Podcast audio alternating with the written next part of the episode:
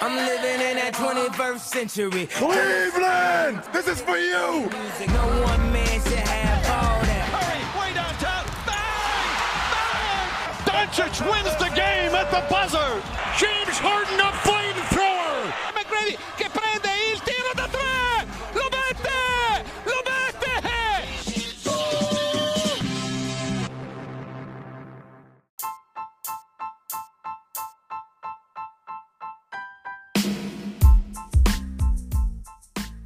Buonasera a tutti, puntata numero 29 del podcast di basketcaffè.com.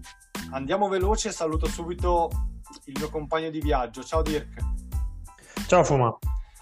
Allora, una puntata speciale perché, insomma, come i grandi cantanti mettono le bonus track nei dischi, anche noi, diciamo, alla J. Cole, visto che è il nome più in voga in questo momento, facciamo una bonus track, facciamo una puntata speciale di preview ai playoff. Eh, quindi anticipiamo l'episodio che solitamente registriamo il lunedì o il martedì.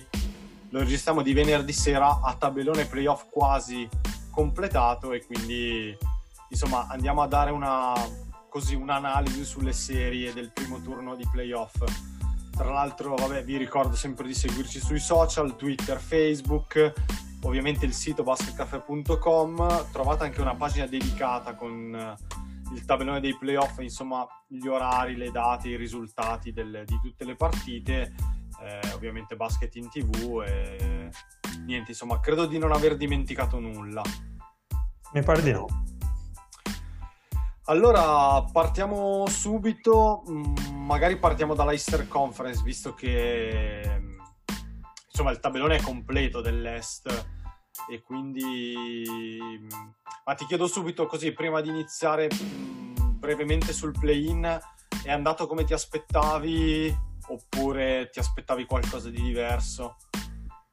No, no, mh, direi che i pronostici sono stati abbastanza rispettati. Forse mi aspettavo qualcosina di più da Charlotte, ehm, però che Washington fosse favorita, diciamo, su, sull'otto eh,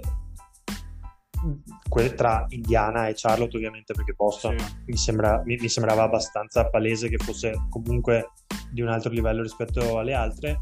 Eh, dall'altra parte, invece, i Lakers hanno sofferto forse un po' più del previsto, eh, anche se, come dicevamo, beccare Golden State in partita secca mm, è quasi, cioè è un, è un rischio molto, molto elevato. Eh, anche Memphis forse ha, ha sofferto un pochino più di quello che, che- che mi aspettavo contro San Antonio, però sai, i vecchi volponi di, di San Antonio spesso eh, riescono a trovare un modo per, per imbrigliarti, e, però Memphis è stata brava. Eh, diciamo che quindi è andato tutto liscio Mm.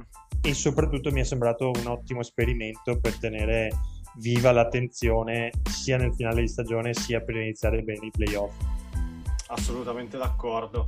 Ehm, partiamo dunque dalla, da- dalla Easter Conference. Allora, prima serie Philadelphia-Washington, Philadelphia numero uno, eh, Washington appunto arriva dal play-in.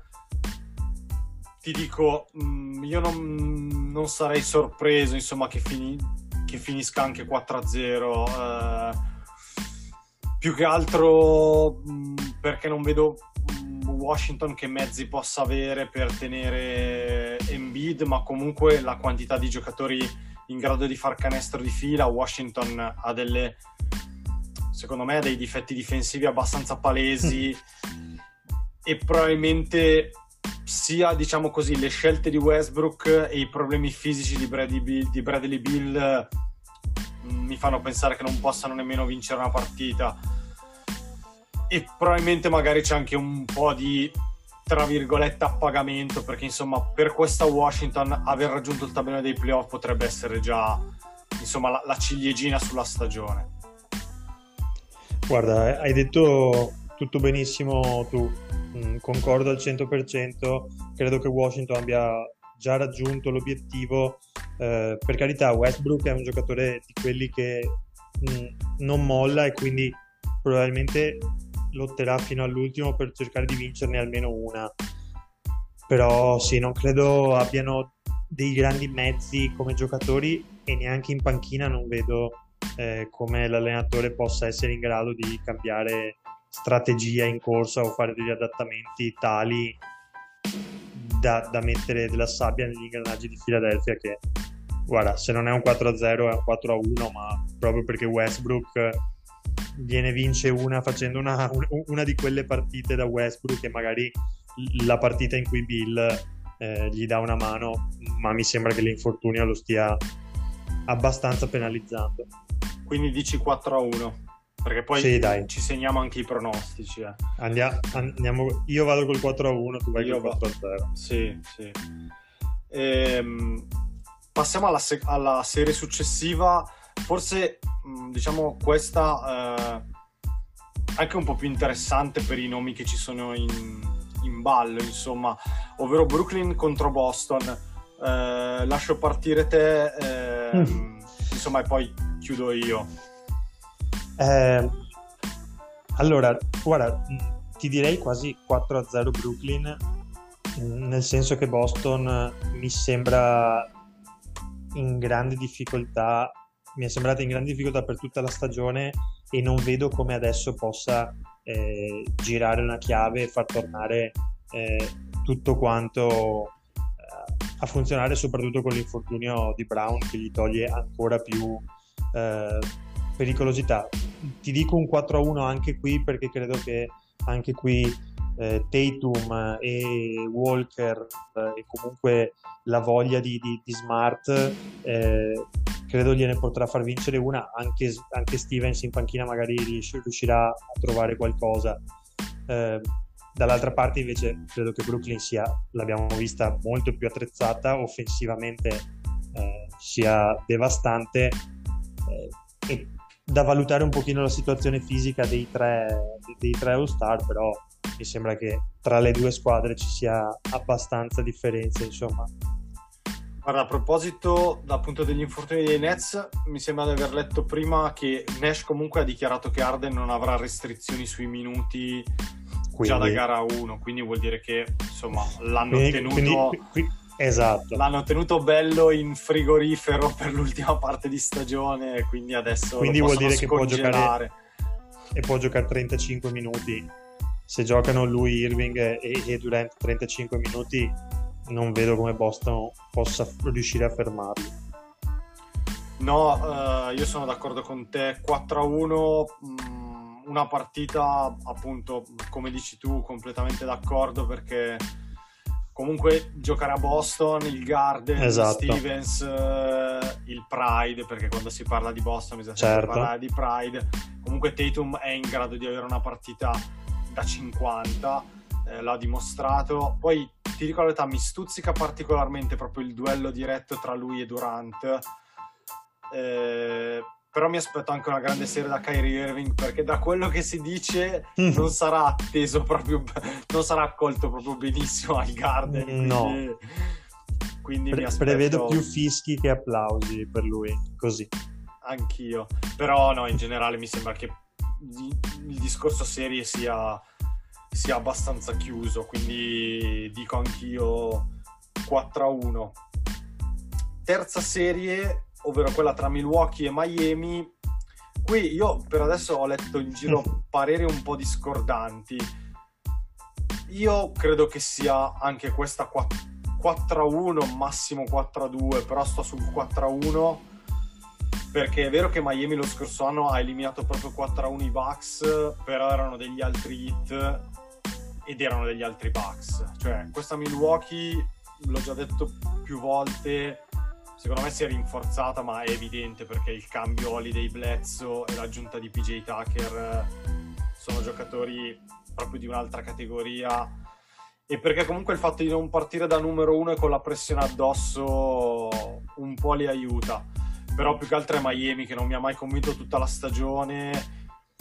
È vero che Jimmy Butler, insomma, ama anche questo ruolo di underdog eh, però insomma Miami non, ha, non, è mai funzionata tutta la stagione io faccio fatica a vederli che riescono ad imbrigliare i Bucks come hanno fatto l'anno scorso eh, Spolstra li ha i trucchi il suo valore come, come coach è indubbio però faccio veramente fatica a pensare che sia una serie che vada anche solamente a gara 6. Eh, sì, Miami non ha mai convinto, eh, ha mostrato grandi limiti, grandi, eh, grandi difficoltà. Ehm, non è neanche più possibile immaginarla come underdog perché ha fatto la finale l'anno scorso, quindi semmai eh, dovrebbe quasi sulla carta dovrebbe essere pensata come favorita rispetto al, a, a Milwaukee, ma eh, sono d'accordo con te. Diciamo che non credo che i Bucks quest'anno siano i Bucks dell'anno scorso ai playoff, non credo si faranno trovare impreparati. Eh, ti dico 4 a 2 per, per, i Bucks perché comunque come hai detto tu penso che Miami anche loro magari in casa eh, una partita due grazie a qualche trucco di Spolstra qualche difesa un po' strana e comunque eh, Butler che, che, che, che, dà tutto e gli altri compagni che, riescono a seguirlo magari due partite riescono a portarla a casa però siamo come hai detto siamo proprio al limite con due vittorie eh, ti dico 4-2 più per la, per la speranza mh, mm, che la serie si prolunghi perché comunque vedere giocare Miami sai bene che è una cosa che mi piace mm. parecchio quindi eh, però come hai detto tu non vedo possibilità per Miami di passare quindi tu 4-2 io dico 4-1 ehm, chiudiamo con la serie per certi aspetti anche forse più intrigante, che è quella tra, tra Knicks e Hawks, 4 contro 5, due squadre che diciamo che non ci aspettavamo qui, eh, sicuramente New York non ce l'aspettavamo. Direi di no. Eh, vai, ti lascio partire con, uh, con l'analisi. Mm, no, allora sicuramente è la serie più interessante a est perché comunque i valori secondo me delle squadre sono un pochino più eh, livellati e quindi potrebbero venire fuori eh, delle partite parecchio combattute. Eh, non belle perché quando giochi contro New York e quando giochi contro Thibodeau e la sua difesa difficilmente riescono a venire fuori partite belle.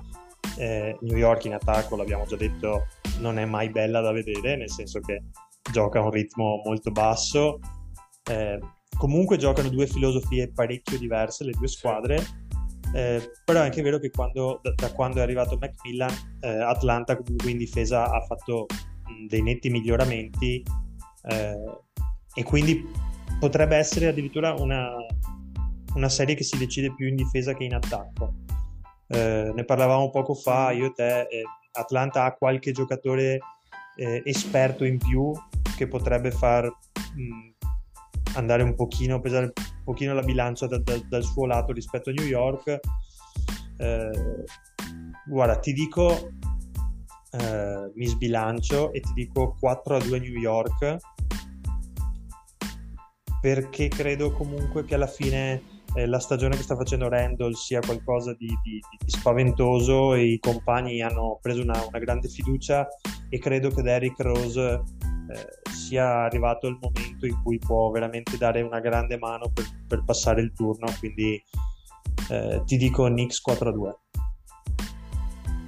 Guarda, io sono, cioè ti seguo, eh, se non è 4-2 pot- potrebbe anche starci una gara 7, però vedo... Sì, sono d'accordo con te. Però vedo comunque New York favorita perché appunto, come, come dicevamo prima di registrare, a parte il fatto che i Knicks giocheranno davanti a 15.000 persone che hanno bruciato i biglietti mm, credo in 15 minuti e ovviamente non li mettevano a 9,99 dollari ma costavano probabilmente un po' di più eh... un po' sì immagino un po' di più però cioè, c'è grande fiducia attorno ai Knicks e questo entusiasmo secondo me li può aiutare e poi il fatto di essere stata praticamente per tutta la stagione la miglior difesa dell'NBA è una base solida per arrivare ai playoff. Poi è vero che giocano a basso ritmo, è vero che non giocano proprio in maniera spettacolare, però secondo me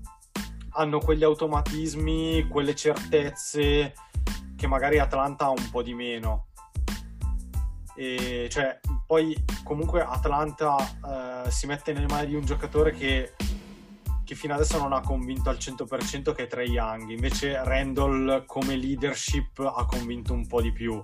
Poi appunto c'è Derek Rose, c'è Taj Gibson, c'è, c'è anche Nerlens Noel, di là comunque c'è Danilo, c'è, c'è Gallinari appunto, c'è Bogdanovic, cioè è interessante però anch'io vedo i Knicks con delle certezze, delle, delle basi un pochino più solide, eh, quindi li vedo leggermente favoriti, ecco. quindi ma ti dico 4 a 3 se devo fare un pronostico, ma passa New York. Guarda, ero, ero indeciso tra 4 a 2 e 4 a 3, ma eh, potrebbe anche venire fuori una bellissima gara 7 in questa serie.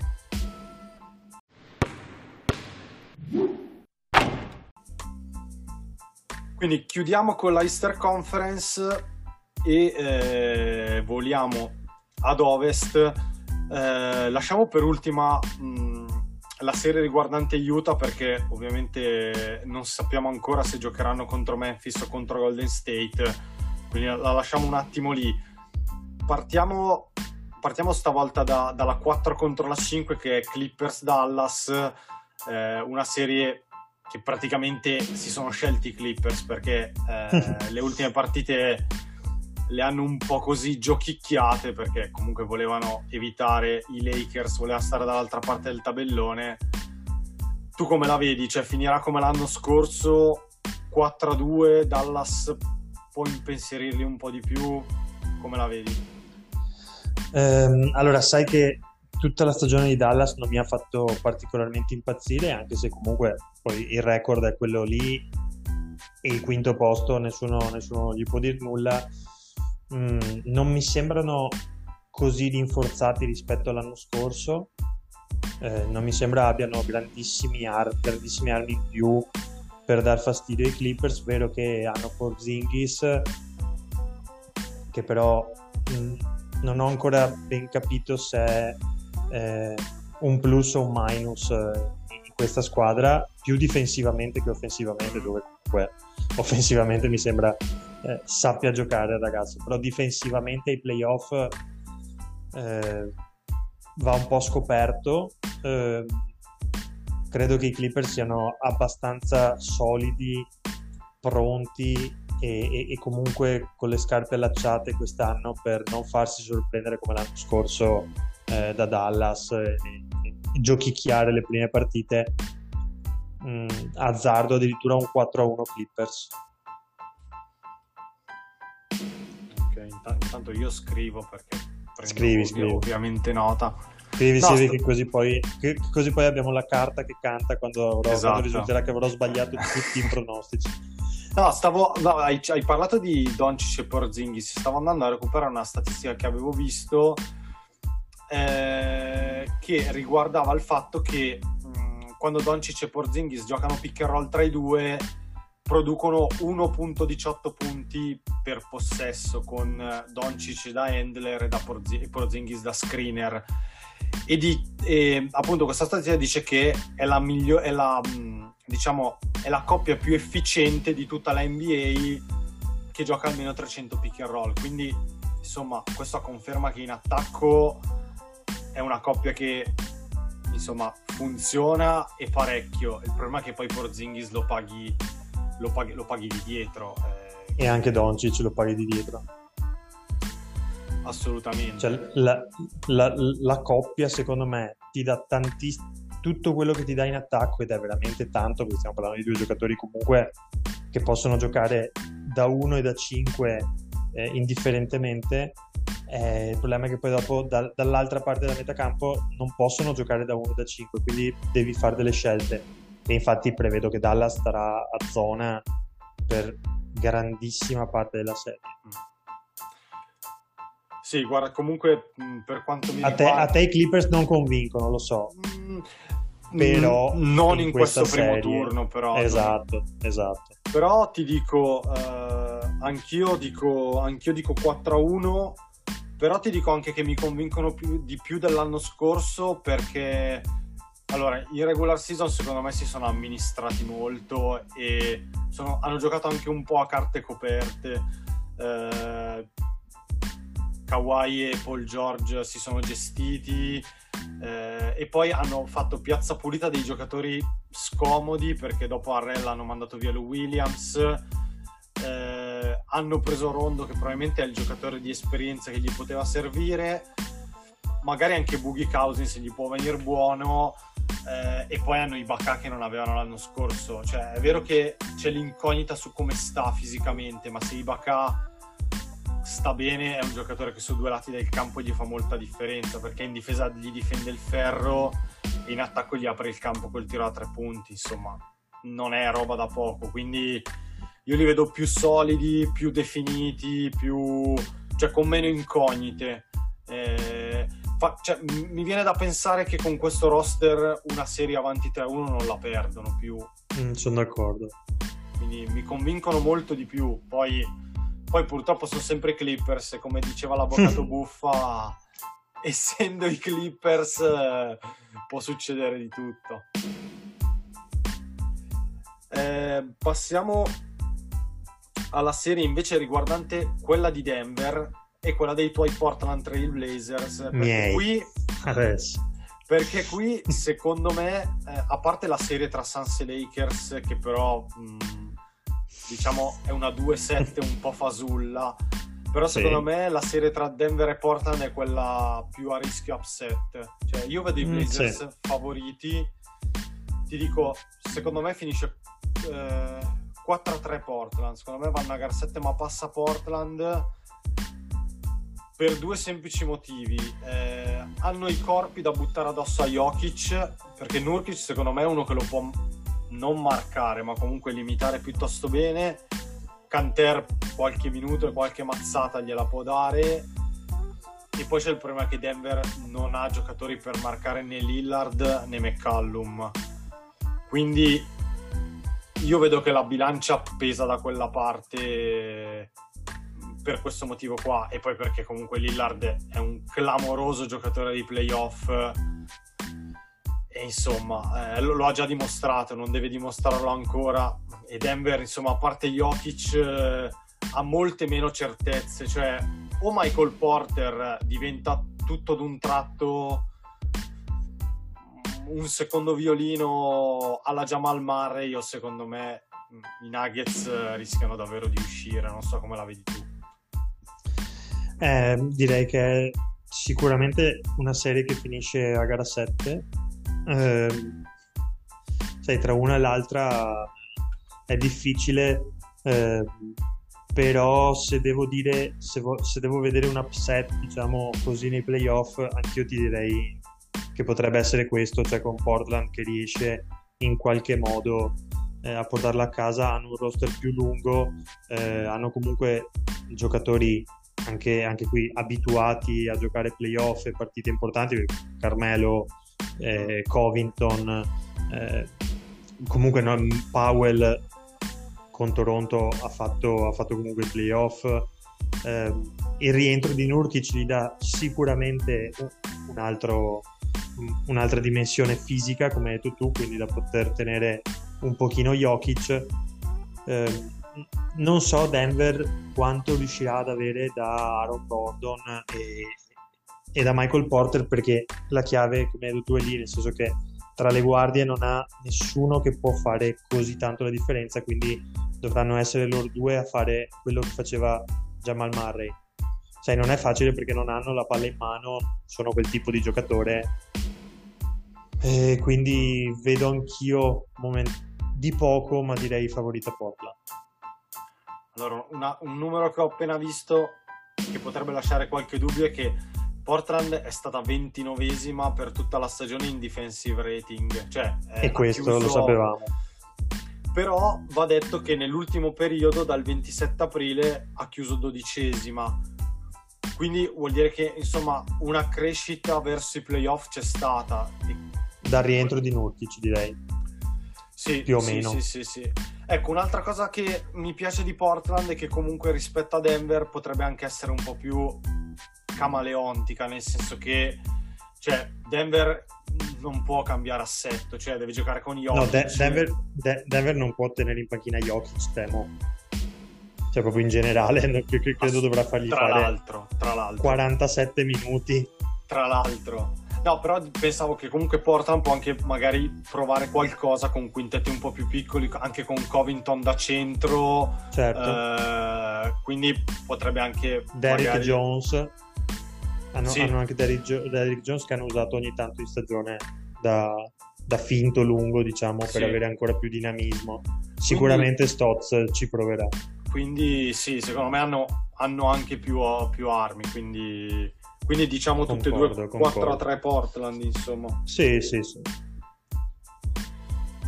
Eh, cosa dici? Andiamo su Utah e lasciamo i Lakers per ultimi, che poi alla fine sappiamo Sì, che, che, è che- la serie che è la serie che Allora, eh, partiamo da questo presupposto. Eh, secondo te cambia qualcosa per Utah? Cioè, Utah rischia di uscire se c'è, ad esempio, Golden State rispetto a Memphis o comunque vedi favorita Utah, cioè passerà Utah a prescindere da chi sia l'avversario. Secondo me passa Utah a prescindere. Eh, però ti dico, secondo me sono lì davanti alla TV stanotte a tifare per Memphis Mm, per evitarsi Golden State perché Golden State eh, gli scombina secondo me tantissimo gli accoppiamenti difensivi e eh, con Golden State molto probabilmente Gobert deve stare più in panchina che in campo e sappiamo bene quanto Gobert sia importante nel sistema Utah oltre che difensivamente anche offensivamente Mm. per creare spazio per, per- per- per gli altri giocatori Mm, allora ti direi che se dovesse passare Memphis vedo Utah nettamente favorita addirittura da 4, da 4 a 0 se Spida Mitchell riesce a rientrare mm, Eh, se passa Golden State secondo me quello lì mm. che tira benino eh, secondo me eh, riesce addirittura a portare a casa due partite Mm, quindi ti dico 4-0 con Memphis, 4-2 con Golden State. mm.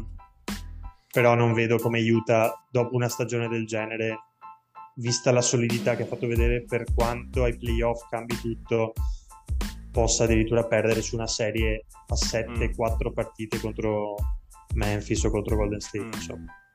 Sono d'accordo, eh, però ti chiedo, mm, cioè come si... Allora, come sta, come sta Spider non lo sappiamo, però visto che è stato fuori così tanto tempo, cioè rientrare non ovviamente al 100% perché non lo può essere, cioè rientrare subito in una serie di playoff...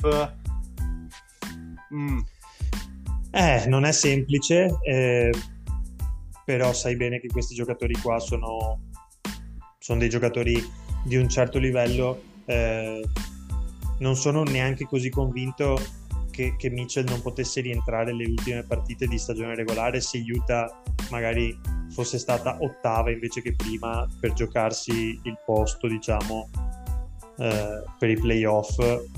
Cioè, magari stanno, l'hanno anche tenuto un, un pochino fermo, un pochino più di, di- del previsto. mm, Eh, sai, comunque rientrare ai playoff è dura, però i, cioè, i meccanismi che hanno anche con Mitchell o senza Mitchell sono lì. Eh, secondo me il sistema aiuta, peraltro eh, aiuta, eh, scusa il gioco di parole, a far subentrare un giocatore dentro quel sistema, nel senso che ne hai visti tanti che si sono adattati abbastanza velocemente. Quindi, chiaro che però se sta male, cioè comunque se non, Mm. se non è al 100%, eh, va gestito e appunto contro Golden State gestire è sempre un po' un problema. Eh, allora, per quanto riguarda i pronostici, mm, io direi che faccio copia e incolla con i tuoi. Eh, anzi, secondo me 4-0 con Memphis e 4-1 con Golden State. Eh, anche se mm, io ho sempre sto dubbio sui Jazz, però non, a- non al primo turno. Cioè che Esatto. al primo turno no, però mi sembra una squadra a cui manchi un po' di star power per, per far strada nei playoff. E, ed è una squadra che è vero che ha un è stata la- diciamo, quella che ha giocato meglio per sistema in tutta la stagione. Comunque questi hanno chiuso segnando praticamente 17 triple a partita. Però poi sappiamo che le squadre che basano così tanto il gioco sul tiro da tre punti nei playoff eh, tendono a faticare un po' di più perché le difese migliorano, perché insomma le percentuali per forza di cose si abbassano. Non lo so, quindi qualche dubbio mi resta. Eh, però sì, credo, sono convinto anch'io che preferiscano incontrare Memphis perché comunque Memphis assomiglia più a loro come struttura, cioè con un centro come Valanciunas, eh, poi tanti giocatori giovani e quindi molto inesperti, quindi sì, viceversa dovessero trovare Golden State è una squadra difficile da affrontare perché gioca, gioca praticamente con Draymond Green da 5 e 4 esterni che cambia su qualsiasi cosa e poi c'è il fattore Steph eh, che devi inseguire insomma in giro per il campo. Esatto. Però vabbè anche contro di loro penso che siano favoriti quindi, quindi insomma Jazz avanti poi però dal secondo turno sarà un'altra storia. Eh, veniamo alla serie insomma che probabilmente interessa di più. Eh, quella tra la numero 2 che è Phoenix e la numero 7 che sono i Lakers. No, guarda che hai sbagliato. Ho sbagliato. Co- come, come 7 i Lakers? Tra l'altro io vor- avrei voluto vedere la faccia di, non lo so, di Money Williams, ma anche di Chris Paul mm. o, o, anche di, del nostro Riccardo Fois che dicono ma come noi per una volta chiudiamo esatto. con 51 vittorie al secondo posto e al primo turno ci becchiamo le brone i Lakers, cioè non è, non è giusto per nulla. Allora ti chiedo subito, secondo te esistono possibilità che Phoenix passi o non ci sono possibilità che Phoenix passi? Allora, aspetta, se, se Utah faceva il è qui che fa il tifo per Memphis, io credo che i Phoenix Suns abbiano fatto palesemente il tifo per Golden State nella serie contro i Lakers, perché comunque eh, beccare Golden State ah, per loro sarebbe stato meglio. Eh, allora, la stagione di, di, Phoenix secondo me è stata veramente super. Mm. Eh, hanno avuto dei momenti di difficoltà, ma hanno, sono riusciti sempre a tirarsene fuori in maniera abbastanza eh, rapida, quindi senza mai andare, andare eh, giù per poi dopo risalire, ma sono sempre stati lì. Quindi, sai, questa cosa qui è una cosa che poi ti porti anche magari nei playoff per non rischiare di soccombere all'interno di partite o di serie. Eh, però Becky Lakers, eh, l'abbiamo sempre detto, i Lakers al completo sono la squadra più forte dell'NBA e eh, al momento sono al completo. Eh, poi capire come stanno Lebron come sta Davis e quanto possano essere usati su una serie da sette partite non lo sappiamo però mi sembra chiaro che al completo i Lakers siano più forti eh, però non ti nego che, che, che, anche contro Golden State non li ho visti benissimo mm. quindi qualche possibilità Phoenix secondo me può avercela eh, potrebbe anche essere una, una, serie che va a finire a gara 7 e le gare 7 le vince LeBron James però mm. quindi se devo, sì. dir, eh, se devo, dirti tra i due ti direi un 4-3 Lakers mm. però ti dico anche la verità se, se venisse fuori un 4-3 Phoenix non sarei così sorpreso ecco. allora eh per quanto mi riguarda è, l- è, la serie più difficile da pronosticare di tutte. Assolutamente. Ehm, è chiaro che i Lakers siano favoriti. Allora, io la partita con Golden State del play-in, per quanto comunque sia una partita secca e quindi può essere giudicata fino a un certo punto, però nel primo tempo i Lakers non mi hanno fatto una grande impressione, o meglio, LeBron e Davis non mi hanno fatto una buona impressione perché mi sono sembrati davvero non so se si sono trattenuti loro o se proprio hanno fatto fatica ad entrarci, non erano sicuri, non erano tranquilli, oppure non sono, non sono non stanno bene al punto che devono centellinare lo sforzo e devono così, mh, mm, acc- cioè hanno poche accelerazioni dentro una partita e quindi devono saperle gestire. Ecco. Barrare B secondo me. Ecco, quindi, Secondo me barrare questa cosa qui. Perché... Ecco, quindi yeah. se fosse così, in una esatto. serie eh, insomma non è semplice eh, perché comunque abbiamo visto appunto al play-in ma anche nella parte di regular season quando le due stelle non c'erano che la squadra crolla eh, quindi no dico anch'io io ti direi 4-2 Lakers se Eh, anch'io ero lì. bene Mm. Eh, anche più che altro perché Phoenix è vero che c'è Chris Paul, è vero che c'è Jay Crowder, è vero che Money Williams comunque è un super allenatore, però cavolo sono molto giovani, sono praticamente tutti alla prima esperienza, non so come gestiranno Ayton e anche Booker, ho paura che, che sia quel giocatore che poi tende un po' a strafare e ad andare, e ad andare fuori giri quindi non lo so, invece i Lakers comunque mi sembrano molto solidi mentalmente, hanno tanti giocatori super esperti, quindi io vedo Lakers nettamente favoriti, che sia 4-2 4-3, ma insomma dico Lakers.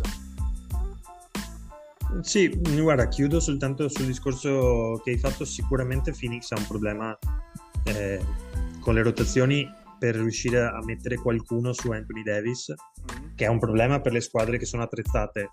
Pensare loro che sono molto meno attrezzati, nel senso che hanno soltanto Ayton o, o- o Frank Kaminsky, quindi perché durante la stagione abbiamo visto che usavano Sharic da 5 Mm. ma la vedo dura riuscire a piazzare eh, Šarić contro, contro Anthony Davis, quindi anche qui vedremo parecchia zona secondo me. Ehm, Booker è vero che tende, che, che negli anni abbiamo visto che, che tende un pochino a strafare, quest'anno con Chris Paul secondo me molto meno.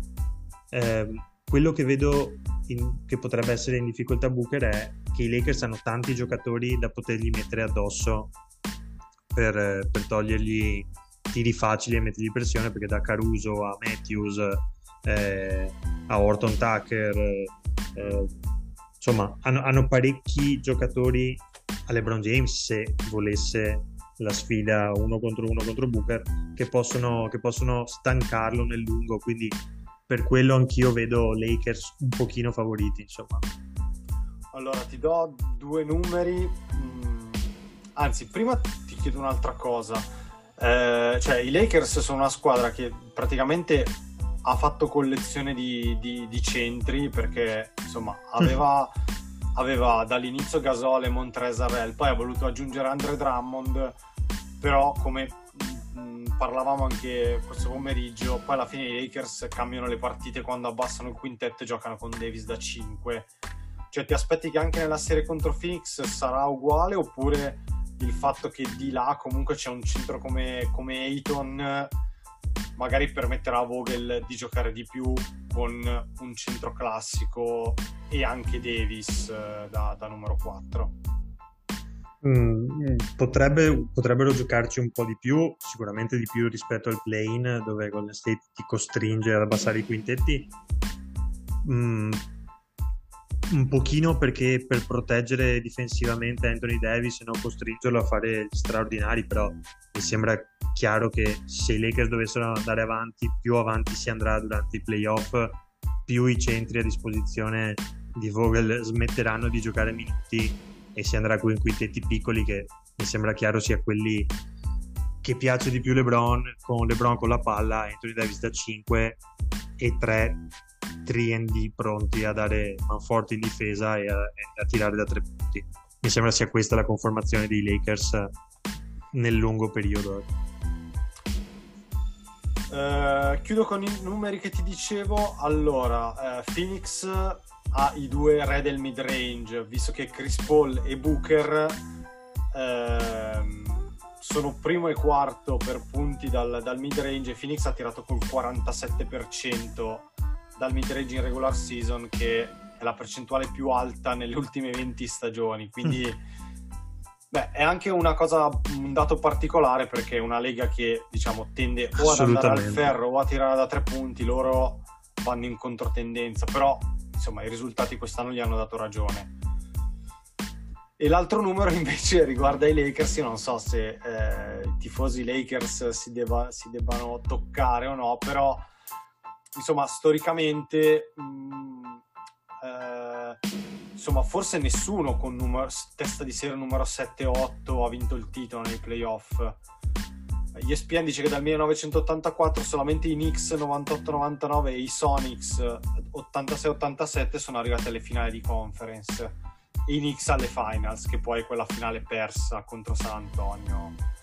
Quindi, boh, diciamo che contro i Lakers c'è anche, c'è anche la statistica, sì, la però, storia. Però l'abbiamo detto, però insomma, sono una, una 7 sette finta, esatto. Una 7 farlocca, perché se non, ave- Eh, non sì. avessero avuto gli infortuni, probabilmente avrebbero, Avrebbero chiuso i secondi, secondi terzi. terzi, sì. Esatto, sono d'accordo con te.